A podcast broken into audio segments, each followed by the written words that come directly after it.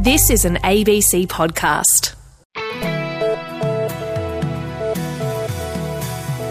You're listening to the Country Hour on ABC Radio South Australia and Broken Hill.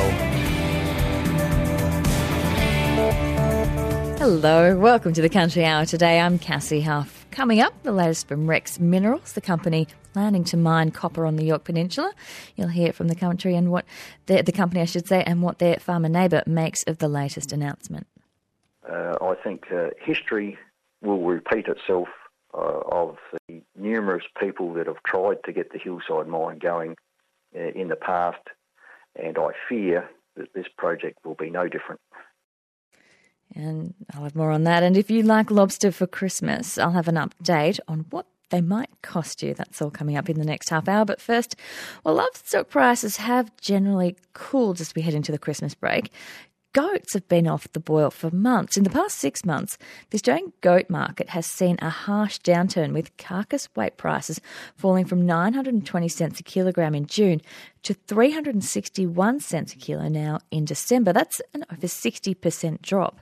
Senior market analyst with Auctions Plus, Emma Fessy, explains to Alice Marshall the factors that have caused this drop and what it could signal for other markets like sheep and cattle if we look into international markets, because the goat industry in Australia is quite a niche market and it's geared towards um, the international domestic, um, the international export market. So we've got 91% of all of our goat meat is heading overseas, and 50%, 57% of that is actually heading into the United States. And so quite a few of those headwinds caused by the drought in the United States, as well as a few macroeconomic pressures, has really caused um, the reduced consumer sentiment from our international markets, uh, which has sort of carried forward across into our prices and demand on a domestic level.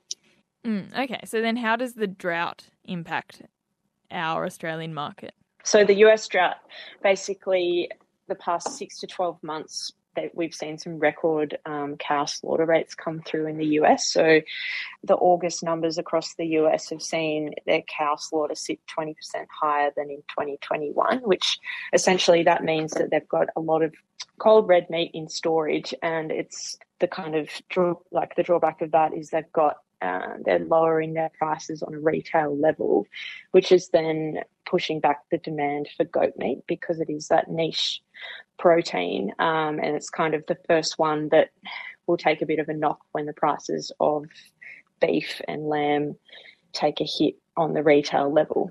So, looking at this pretty dramatic six month downturn in goat prices, is there any warnings that other markets, like maybe sheep or cattle, can take away from what we're seeing at the goat market at the moment?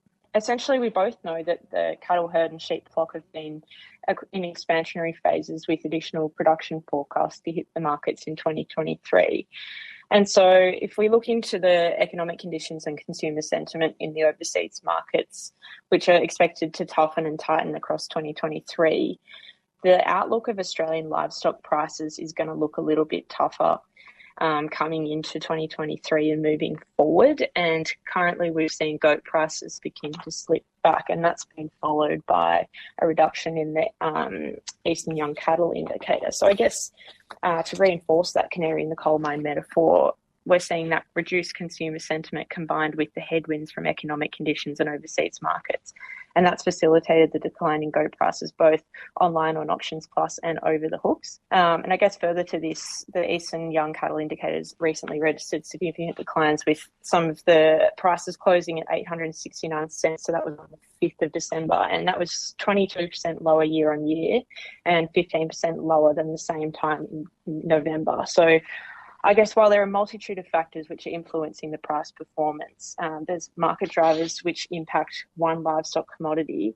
are pretty much certain to impact the others, just at differing magnitudes. Do you think that until there is a bit of a, a shift out of drought in the US, that that goat market will continue to go downwards? Um, I'd like to think that we've pretty much found the floor in the market at the moment, but again, we're still seeing reduce clearances, reduce throughput on Auctions Plus. If, for example, so if we're looking at our goat listings in November across Auctions Plus, we actually saw a 73% reduction in goat listings from November in 2021. And earlier in the year, for the first three months of 2021, we actually saw three back to back months of record online listings. So they were sitting 115% higher than the same period in 2021. And I was out speaking in Longreach at a uh, Red Meat meetup conference, and the consumer sentiment around there was really positive, and the goat market was, you know, pushing up into those highs that we spoke about with the 920 cents per kilo. So, I think the past conditions that we've seen in the recent months have been driven by the, the export market and as well as the rising interest rates and struggle for labour. So moving forward into 2022, we can hope that consumer sentiment improves and the demand begins to see an uptick. Emma Fessy, a senior analyst with Auctions Plus, speaking with Alice Marshall there. And I'll have more on the sheep and cattle markets in South Australia this week soon. Now, well, we're talking livestock though. Public consultation is now open for the draft veterinary services bill. Now, this bill aims to provide, uh, or to at least update, the veterinary practice regulation in South Australia. It's going to mean uh, more flexibility in the registration of uh, vets, uh, trying to encourage some vets back into the workforce after time away, and uh, removing unnecessary offence provisions and administrative burden, among other things. There's several things included in this. Obviously, the, the key functions of this uh, Veterinary Practice Act of 2003 is to uh, register and regulate veterinarians and vet services, and that'll be maintained. Uh, it's part of a, a, sort of reform of animal livestock and, and, reform agenda. Um, given that there are concerns around biosecurity issues from outside the country. So uh, the government said that hopes that these changes will provide additional measures to ensure that South Australia has the necessary powers to deliver a swift and agile response to future animal uh, disease incursions such as foot and mouth disease, lumpy skin disease, and African swine fever, among other things. Now, if you want to provide your feedback, you can go to www.yoursay.gov.au Veterinary Services Act, and the consultation on that closes on the 19th of February next year. It's 12 minutes past 12. Know your emergency plan this summer. A third consecutive La Niña And rely on ABC to be with you. What can I do? Broadcasting up to the minute critical information. We have issued an emergency warning. Online at ABC Emergency and on your local ABC radio. ABC Radio, reliable source for information. Stay safe, stay connected. I don't know what I'd do without the ABC. Download the ABC Listen app and stay connected with your local ABC radio station. You're listening to Cassie Huff on ABC Radio South Australia and Broken Hill. Mining company Rex Minerals is moving forward with its plans to establish a copper and gold mine on the Yorke Peninsula. The company announced today that they're seeking finance for the Hillside project and preparing for operational readiness. Angela Coe spoke with the CEO of Rex Minerals, Richard Laufmann, this morning about what it means. This is some of what he had to say. We've already spent some $200 million, nearly 30 in the last 12 months on this project. So we're quite well advanced. We're doing a lot on site. So we have committed to the development of the project. Um, what we're seeking is uh, finance in the order of 850 million total financing package to actually uh, start construction. And we've begun on site already. So we've, we've been putting in a lot of environmental monitoring, doing rainwater tank testing, preparing for the first road upgrades that will take place early in the new year. And uh, we've passed a couple of major milestones and hurdles. You know, we've we've landed the right side of history. You know, with the world moving to electrification, it's, it can't even take the first step without copper. So it doesn't matter. It doesn't matter how you produce power. You're gonna whether you use a coal-fired power station or a solar cell, you need copper. To transmit the power, you need copper, and to use the power, you need copper. This is a copper mine on the Copper Coast in South Australia, and it's really the only mine in the Go Bay in Australia. So, and Australia's a pretty great place to be. And if you're going to be in Australia, South Australia is arguably the best place to be. So, when you ask me the question, how do we go about financing it? There's a lot of interest in this. What does operational readiness mean in, in real world terms? For us, operational readiness means we have all the pre development work done, all of our environmental monitoring in place, the road diversions, the power upgrades, the water installations. So the site is prepped and ready to go when we start developing. But at the same time, we're building and training the people that will operate the mine when it comes into operation. So we're quite advanced with the construction phase of the project and the work required, but to run it means we have to now start leaning over the fence and uh, and putting putting in place the training programs to bring people up to speed so that we're ready to operate when when when we turn this mine on at the end of 2025. Richard, there has been opposition to this project since it since it was cited many many years ago. How are you going yeah. to address that opposition from people who don't want to see mining on agricultural land? So look, that's a really good uh, question, and we can never run from it. So I've spent myself a lot of time speaking to all the people on the Yorkes or a large number of people, I should say, including mostly the opponents of the project. And uh, I guess our record speaks for itself somewhat. So we've acquired the land and uh, all of our permits and approvals down there. Uh, never once resorting to anything other than direct negotiation with the farmers. Uh, I speak to a lot of people. The support for the project is really quite enormous. Right? And, and look, it's a bit of a throwaway to say it brings jobs. Yes, it brings jobs, but it just doesn't bring jobs. It brings diversity, right? Instead of just farmers, right? You have a plethora of different people that will support hospitals, schools, sporting clubs, infrastructure development, the sorts of things that make uh, a region exciting and the sorts of things that make governments commit to more expansive ideas like, well, maybe we should have a better high school and maybe that should feed into a um, medical research facility that we can put over there. And, you know, and you start to uh, develop regional hubs of substance. Uh, that's what we bring to the Yorkes. So when I speak to people, even some that really would would prefer not to have the mine, they go, well, hang on, I grew up thinking mining's bad. And I have these conversations with people and I say, yeah, that's, yeah, okay. But you know what? If you can't grow it, you've got to mine it. CEO of Rex Minerals, Richard Laufmann, speaking with Angela Coe. Pine Point farmer Brenton Davey lives next door to the mine. He's been dealing with this project since about 2007 and is sceptical it will ever get the finance it needs to go ahead. It sounds like they're uh, they're trying to talk up the project, but uh, they're a long way off, I think, of uh, of getting finance uh, for the project. Uh, I haven't heard any announcements yet of uh, of any finance for the project. You live right next door to this mine. What has this meant for you? Well, I'm starting to uh, to get used to uh, um, the way this company talks about their project, and uh, I am becoming more confident uh, that uh, uh, I think history will repeat itself of the numerous people that have tried to get the hillside mine going in the past and I fear that this project will be no different. It does sound as though they are on track, though. And would that mean that your farm would be incorporated in the mine if it if it does go ahead? Uh, yes, it will be. Yes, uh, and um, they uh, still need to get a waiver of exemption from me. So um, uh, there's still a lot of hurdles that they have to cross before they can get the project up and running. With the mine's waiver of exemption, have you engaged in any process with that yet? No, no, not at all. And looking around the countryside where they are looking to mine, I understand the Yorke Peninsula is having a particularly good season this year. You grow crops. How are your crops looking? Oh, absolutely. Uh, uh, the crops are going uh, very well. We're uh, about halfway through our uh, reaping program, and we are having a, a record year. Uh, the previous record was back in 2016 where we wrapped on average uh, five to six tonne crops.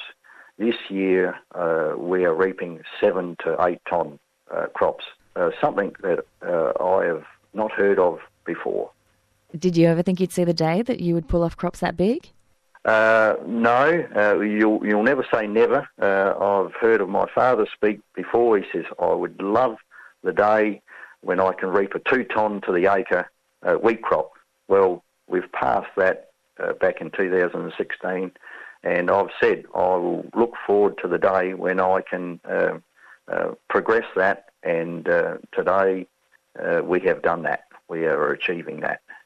Has there been any activity on the land? I understand it's next door to you. Uh, have you seen any activity? I can look out the front of my windows uh, all over the uh, Rex Minerals property, and it looks like farming land to me. They've been reaping record crops out there too. Pine Point farmer Brenton Davey there just discussing the latest from mining group Rex Minerals that has said it's moving forward with its plans to establish a copper mine on the Yorke Peninsula. We've got weather coming up next, but in the meantime, Peter Kerr has the latest from the cattle and sheep markets. Good afternoon, Cassie. This is the Mount Gambier cattle report for the 14th of December. Numbers remain steady as Asian charted 975 head of live weight and open auction cattle who sold to the usual field of trade and processor buyers along with feeder and restocker orders. Quality was generally good with a large number of Vealer calves coming forward as the market sold at cheaper rates. Vealer steers to the trade made from 412 to 458 cents with similar heifers making from 398 to 446. Feeder sort steers from 400 to 480 cents and heifers from 330 to 395. Restock orders operated over both sexes from 406 to 464 cents as Vealers are up to 20 cents a kilogram easier in price. Yearling steers made from 395 to 440 cents to the trade. Similar heifers from 410 to 425. Restockers are active from 415 to 434 cents a kilogram over both sexes. Grown steers and bullocks made from 370 to 417 cents to ease 12 cents. Feeders active from 362 to 430. Grown heifers to the trade range from 346 to 415. Feeders operating here from 375 to 412 with manufacturing steers making from 328 to 345 cents a kilogram. Heavy cows, these 10 cents, they return from 300 to 349 as lighter types make from 250 to 290 cents, with some restocker activity from 330 to 345 cents a kilogram. Bulls range from 290 to 345 cents a kilogram. Cassie, I've also got the last Dublin reports for this year as well. At the final sale in Dublin, there was a large yarding of 4,962 very mixed quality crossbred and merino lambs.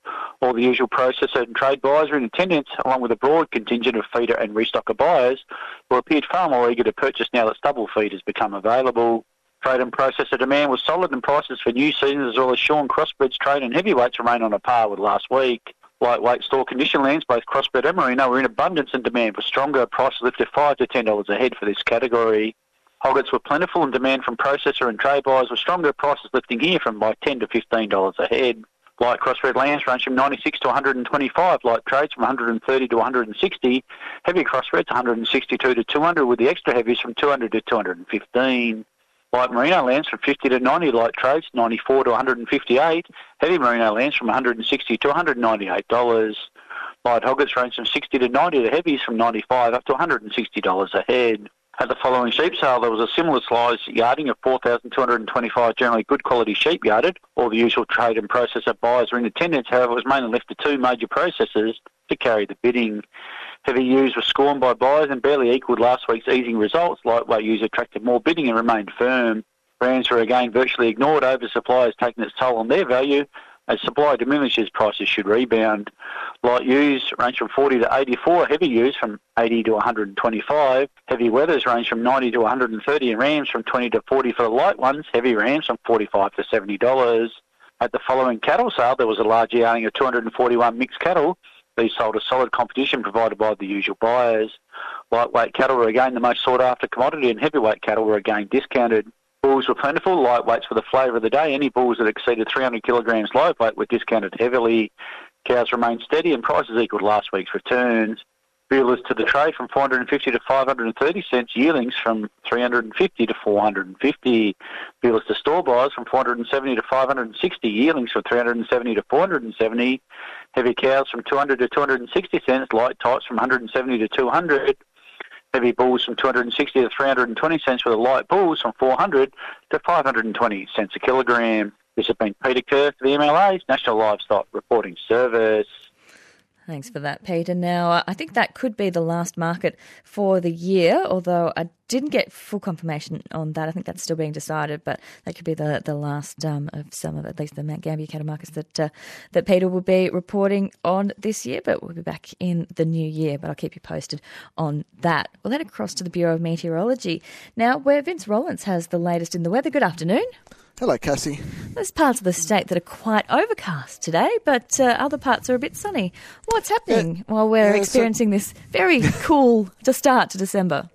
Yeah, we are. So, uh, yeah, that as I mentioned yesterday, that uh, high pressure system sitting to the south of WA is the real dominant feature, and it's just pushing uh, southerlies across the, the state. And uh, just with that ridge pushing in, we, we do tend to get uh, quite a bit of cloud sitting over southern parts of the state, which is obviously happening yesterday and uh, again today. But we do have a little bit of high level, medium to high level cloud just drifting into uh, western parts as well. But uh, the a large part of the northeast um, and northern agricultural areas still pretty much cloud free. But yeah, certainly with uh, yeah quite a long trajectory of uh, southerly winds. Um, moving up from the south and then moving across the state, it's certainly keeping those temperatures uh, below average for this time of year. And we saw some pretty cold temperatures overnight as well, with uh, some locations getting uh, down into the single figures and uh, yeah, getting down as low as uh, four degrees for Keith and 3.8 degrees for Lameroo. So yes, certainly some pretty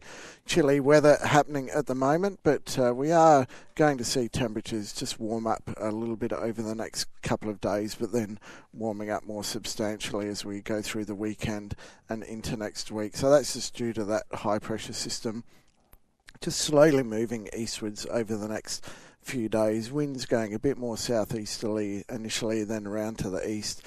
And then uh, as we get into the weekend, we do get a trough, just a weak trough, just moving across from the west. So winds ahead of that will swing round to a bit more northerly and then uh, some southerly winds coming in behind that trough. So we will see temperatures warm up, and then once that trough goes through, we'll see a bit uh, bit more cooling behind that trough. But uh, look, not a lot of weather happening at the moment. A little bit of shower activity about southern coasts and ranges today, and just continuing to ease and contract southwards over the next day or two. So I might see a little bit of lingering shower activity about southern coast. But as we head into uh, looking at the northwest of the state, I should say, um, we are looking at some possible thunderstorm activity up in the far northwest this afternoon.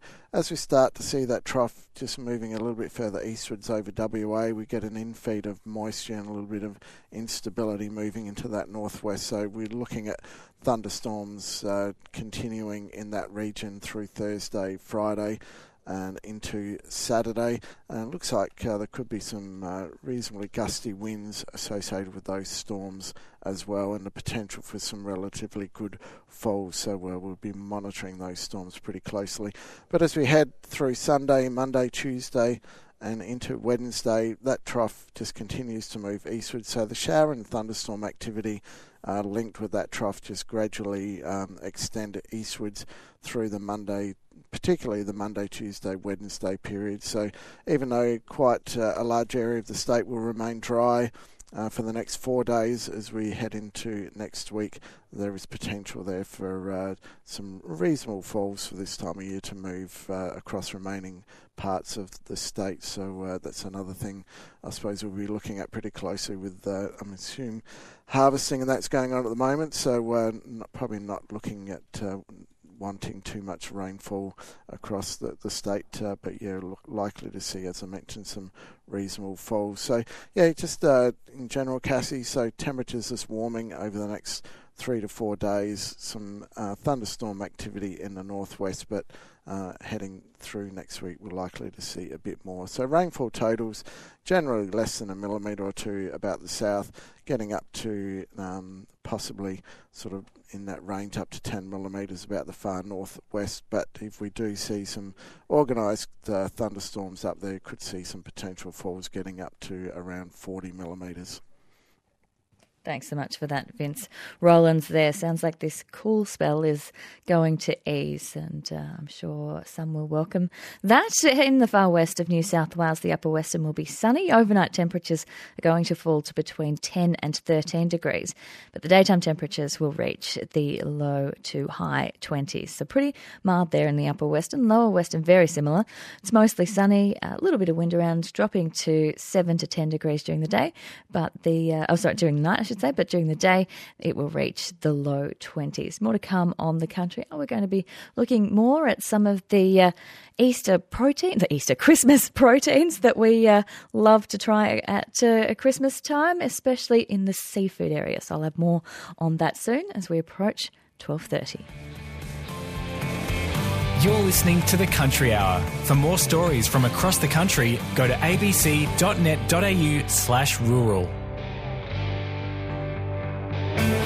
On ABC Radio Adelaide, South Australia and Broken Hill, this is Cassie Huff. Cassie Huff. Hello, I'm so glad you could join me today for the program. Uh, did you have lobster for Christmas last year or perhaps the year before? Two years ago was the first time I'd ever had lobster for Christmas, and part of that was because the prices uh, were so low as a result of uh, our rock lobster uh, industry losing one of its major markets in China. But could things be turning around this festive season? The price has come up a bit too. That you know, the beach price has come up. You know, around the depends what size they are, but between sixty and seventy-five dollars has been the beach price, which, if we, we look at this time last year, is quite a bit higher. So that, that obviously does you know impact on the retail pricing as well.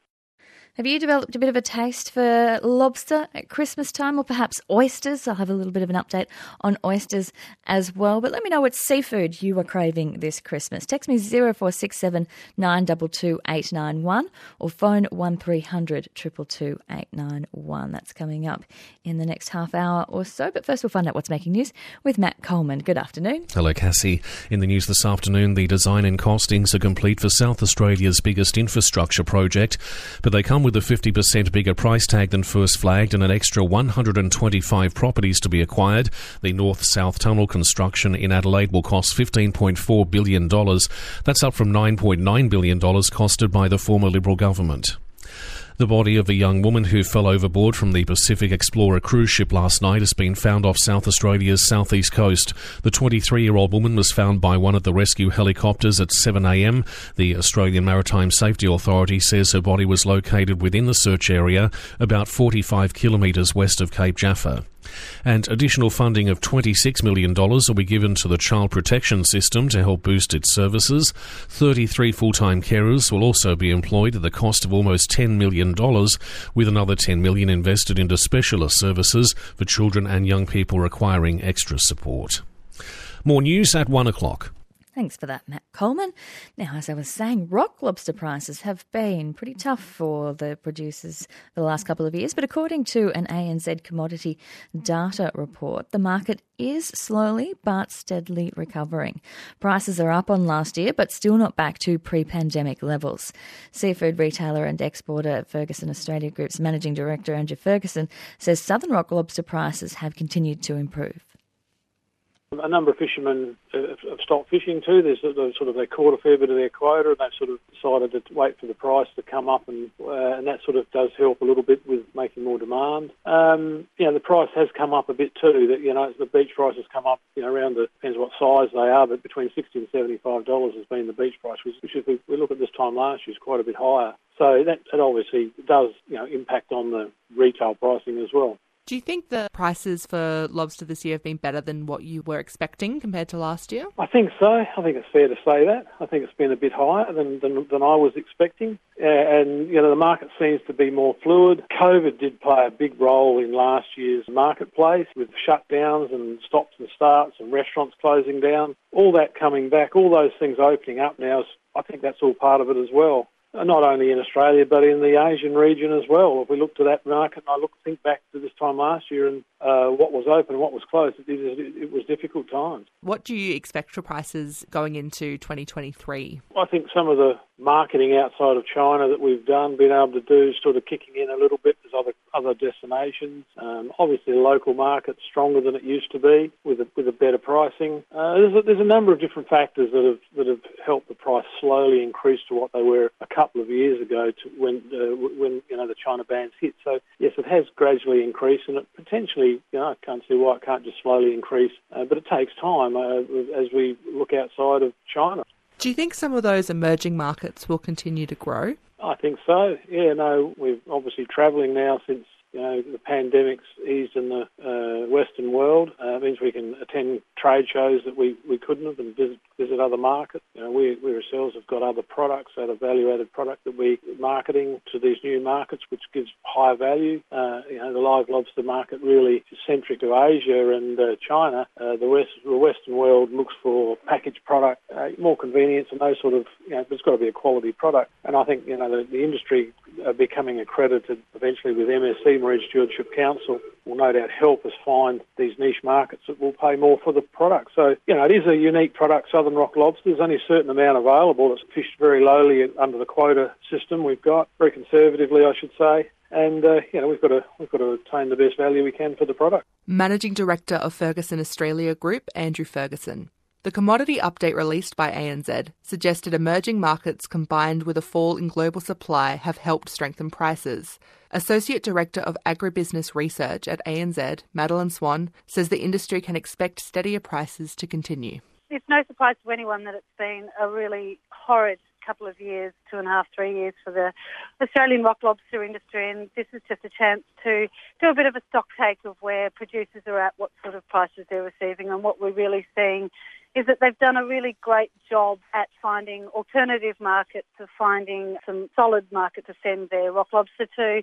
And what we're seeing really is an industry that is now almost all upside and none of the downsides that played havoc with it for the past few years. So what new markets have emerged to replace the Chinese market? They're, they're all still fairly in their infancy, but there are a lot all across Asia really marketing rock lobster, not just as rock lobster, but also as a luxury seafood good, so the sort of good that will compete with king crab and snow crab and some of those other really high-end crustaceans and seafoods. Um, so going into Japan, Singapore, South Korea, all those sort of areas that we would think of as being normal trade routes for Australian goods. The rock lobster industry has done really well to start establishing themselves in those markets, which, which bodes really well for the future. The prices we're seeing now are really a return to the days before the China boom. So the China boom was some sort of anomaly, not so much as the normal. So this isn't it's not unheard of for the industry to, to be receiving the, the, prices that they are at the moment. It's just not as great as it was when China was in the market. So it's, it's, it's all very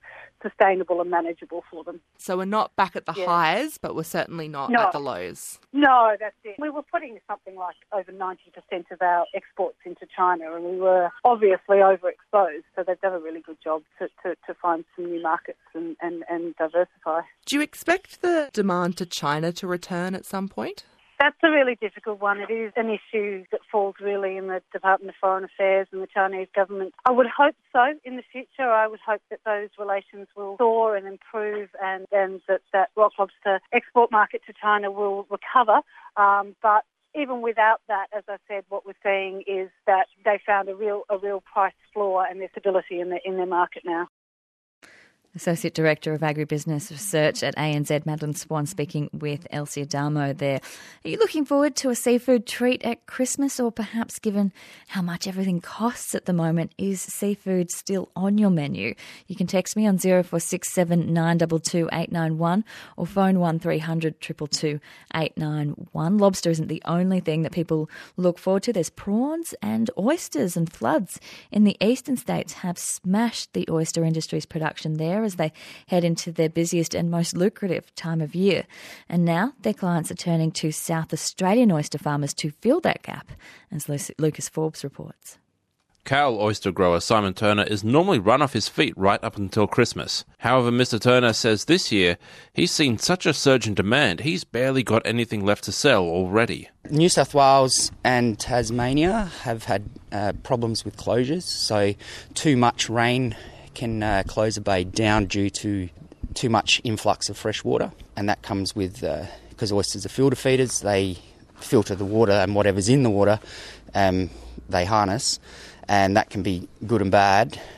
And with rain events, extreme rain events, that can bring in uh, effluent or chemicals or whatever else. So when there's when there's big rain events, food safety programs uh, literally shut that down uh, until the uh, water quality then comes back to a standard that's you know acceptable and, and safe to consume.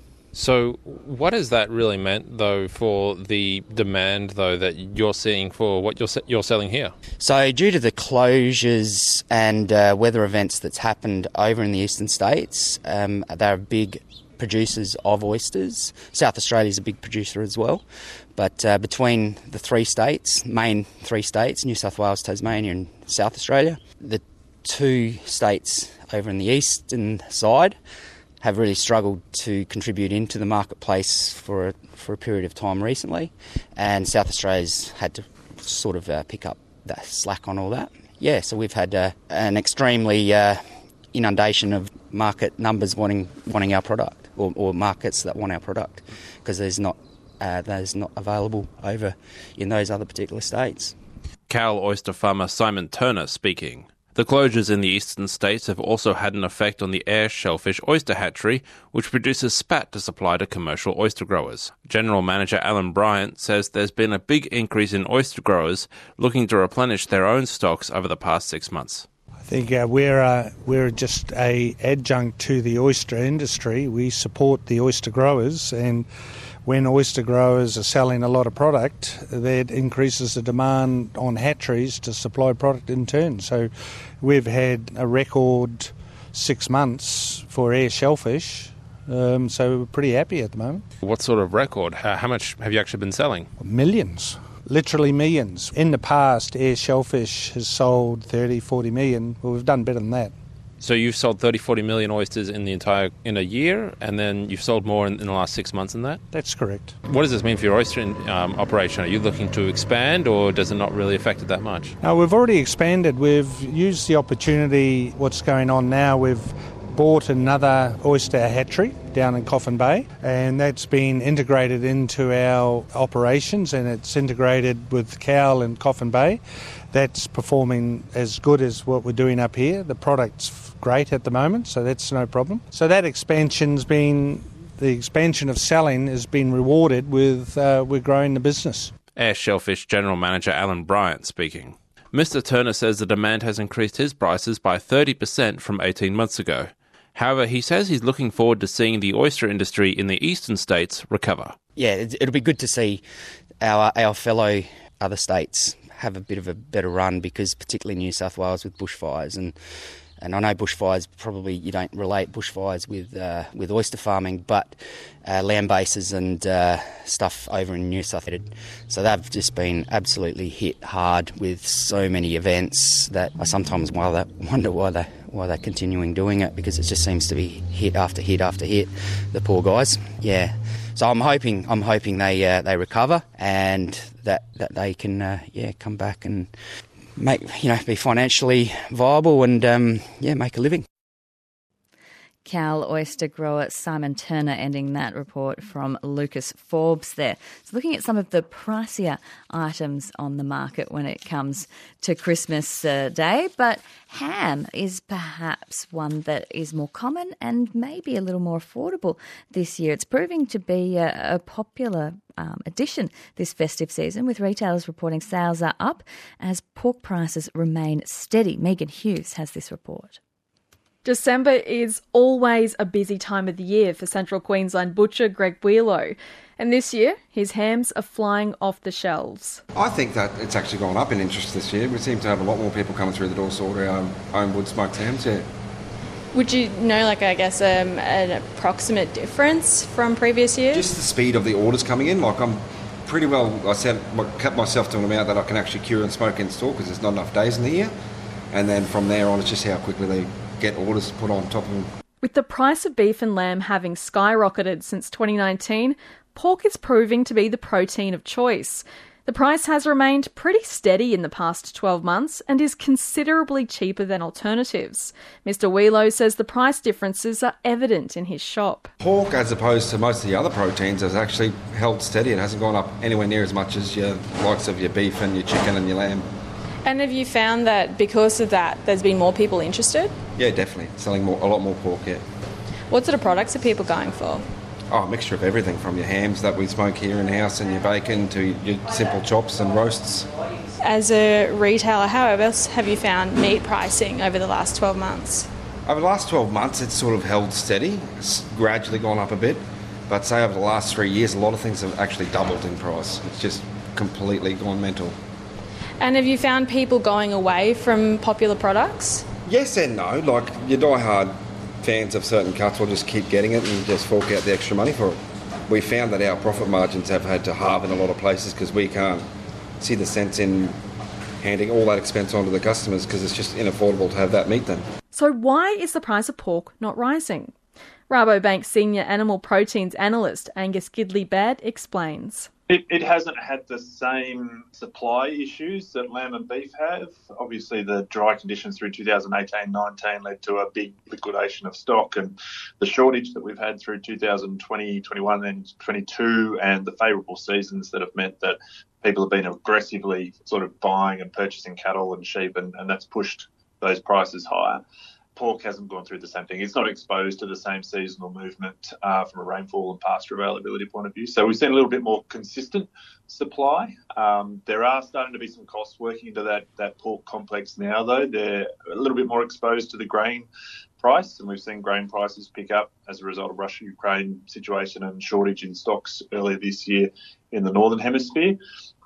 So they are starting to see a little bit of cost increase, but generally, uh, favourable volumes in the pork market have, have meant that pork prices just haven't seen the, the increase. If we look at the, the year on year change at a retail price level, pork is the lowest of all the proteins, even lower than chicken. So the last 12 months have seen beef prices rise 9.3%, lamb prices have risen 5.5, poultry's risen 8.6, and pork is only 3.8. So it's the one that's performing the best at the moment from a consumer point of view. Definitely from a consumer point of view. And are you expecting those prices to remain steady into Christmas when people will be buying up Christmas hams? Yeah, I think so. I think so. The, the, pork price or the pig price back to the producer is looking pretty healthy. So it's currently sitting around about the $3.80 mark, which is a good price for them. Rabobank senior animal proteins analyst Angus Gidley Baird. While the pork price is stable, input costs have risen, according to Central Queensland pork producer Laurie Brosnan. You've got your, your big one, your diesel and stuff like that being as nearly record highs and holding, and your power bill as well. At the moment, we're uh, reinvesting in our, our renewables. We're putting in new digester tanks.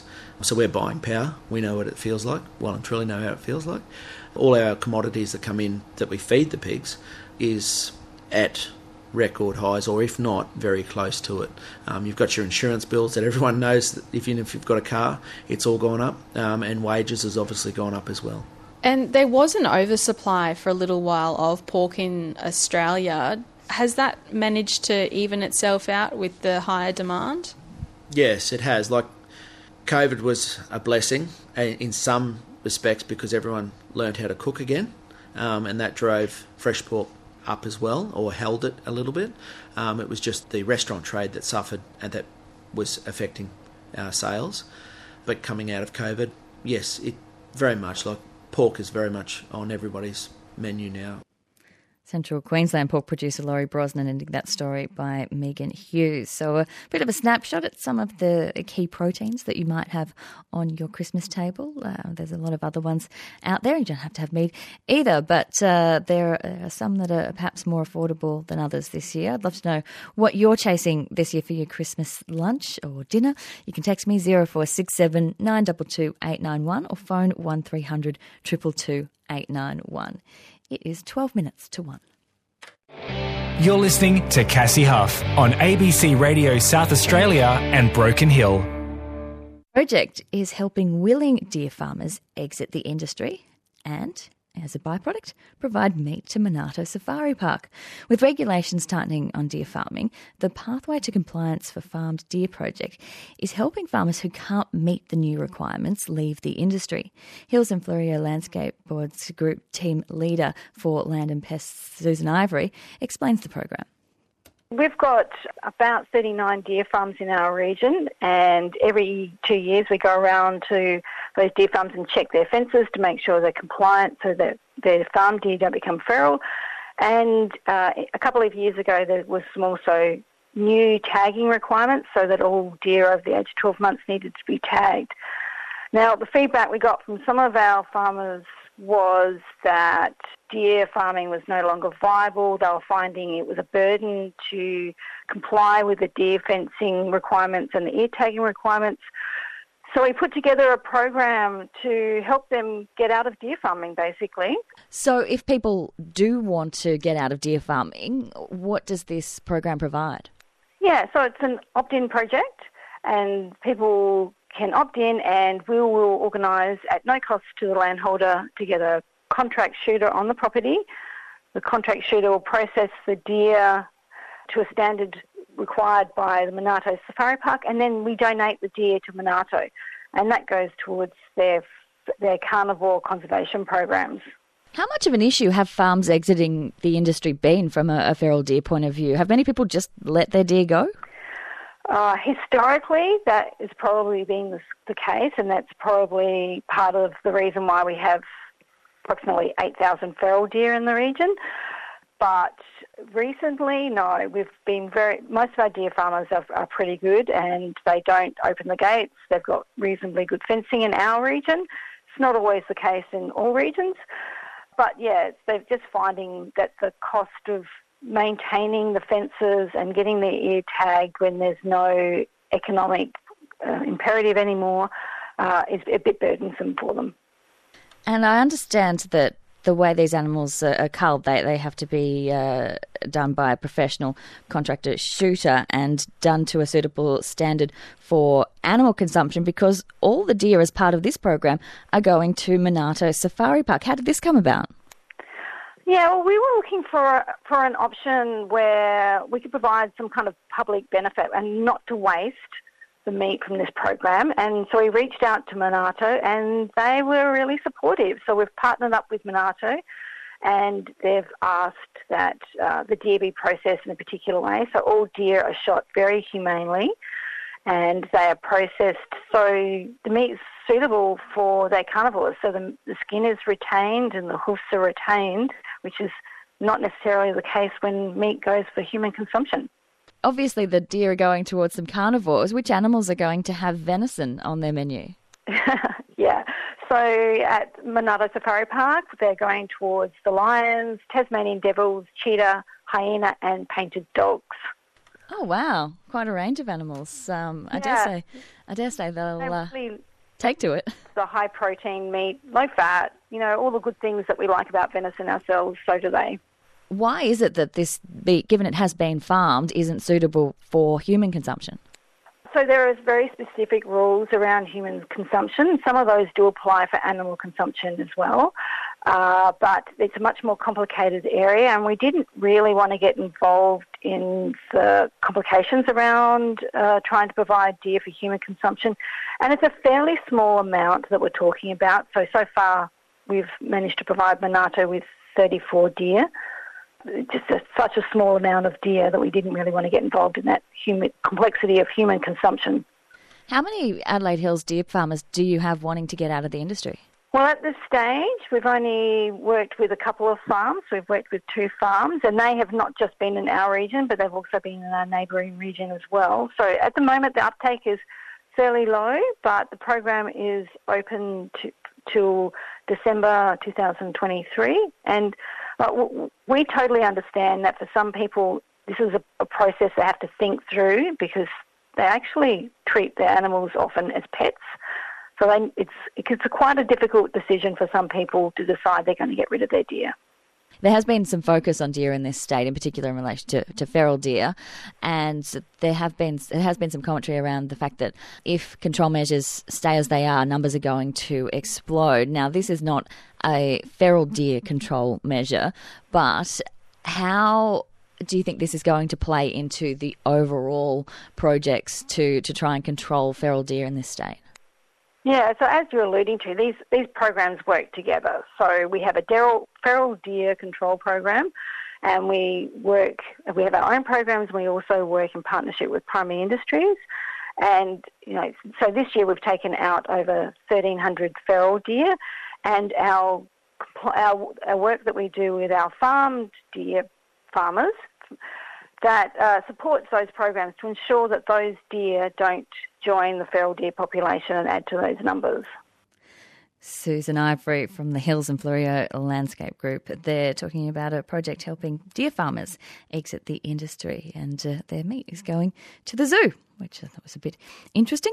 Finally, today, the number of farmers growing garlic in Australia has tumbled uh, from when imports first came into the country. But the chair of the Australian Garlic Industry Association, John Olaf, told Jennifer Nichols there's a growing appetite for the flavourful fresh Aussie bulbs, and his group role is promoting it the garlic industry in general itself, it's not a levy paying horticultural sector. So to get growers together, the Australian Garlic Industry Association was formed many, many years ago. We have at the moment probably uh, about 110 members, and uh, probably before there was a mass import of garlic from overseas, Chinese garlic in the 90s, I think they had around about 700. So the industry itself has had uh, some ups and downs over the years. And how hard would it be to guess how much tonnage would be produced in garlic a year? Uh, incredibly hard. We do a lot of work with HIA, Horticulture Innovation Australia, uh, to try and work some of those figures out. But really, it is sort of um, a little bit guesswork. I just don't have the figures right right with me at this stage. What's the difference between Australian garlic and imported garlic? Well, clearly, one's been brought in from an overseas country. It's gone through a uh, long stage of transport. It comes into Australia, then it's gassed with methyl bromide to try and eradicate viruses and such like that would be coming over in the garlic itself. It's probably or maybe sprayed with inhibitors to stop it, you know, extend the shelf life. So give it that extra bit of time that it would have in transport. Whereas Australian garlic, uh, generally speaking, it's uh, direct to market. I was looking at the stats for the world. It's quite quite staggering when you think that China produces over 75%, they were saying, of the world's mm. garlic. Correct, yeah, that's right. You have to bear in mind a lot of that's also uh, what you'd call industrial garlic as well.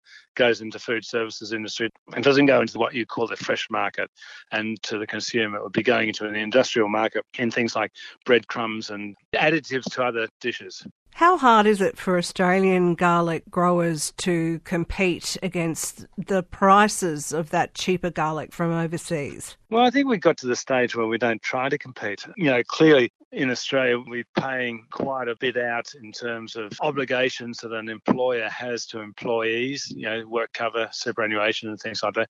We know that these things aren't paid to overseas workers in that sense. So there's some very, very significant differences in input costs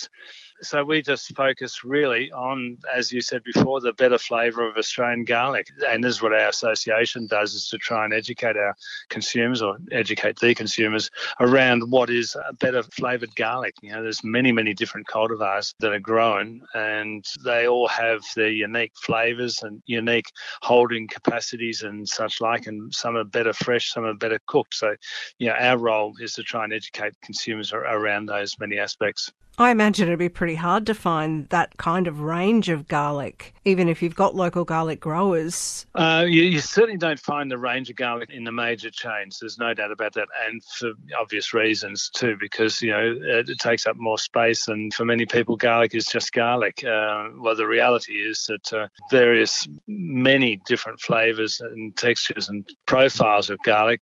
Many local growers would probably grow three, four, five different cultivars. So if you're lucky enough, you'll be able to find a local grower who'll be able to find you some uh, different flavoured garlics. Sounds like fun testing them out. well, it would be. I mean, wouldn't it be fantastic? Yeah, you just, you just got to find the time to get around to them. John Olaf, how has the industry been going as a whole with the very atrocious weather conditions that have been coming our way this year? How's that affected the harvest? Well, uh, oh boy. Look, you know, some of the stories you hear, and I haven't verified a lot of them, but I'm hearing lots of things around secondary shooting. Garlics that are too wet to harvest, can't get out of the ground. Paddocks have been flooded and grounds inundated. So, look, I think there's a lot of difficulty within our sector.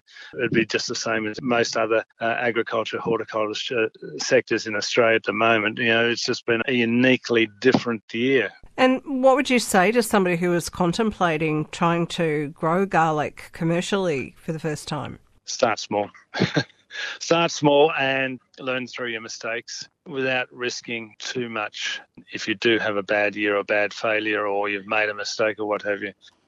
John Olaf, a garlic grower and chair of the Australian Garlic Industry Association. That's all I have time for today, but Deb Tribe has lots more coming up this afternoon. Hi, Deb. Hello, I certainly do, Cass. I've only got a few seconds though, so I'm just going to throw in. It's Wednesday, so we're doing movies and we're retrospectively I love your movies. looking back at the best films of 2022. So I'd ah. love your suggestions on Yeah, that. Yeah, what a great one. Stick around for that. I love that segment. Keep listening to ABC Local Radio. It's coming up to one o'clock.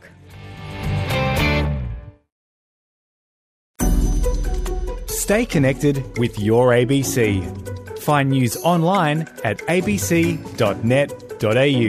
Select your postcode to see local stories, news, and weather. Discover more great ABC podcasts, live radio, and exclusives on the ABC Listen app.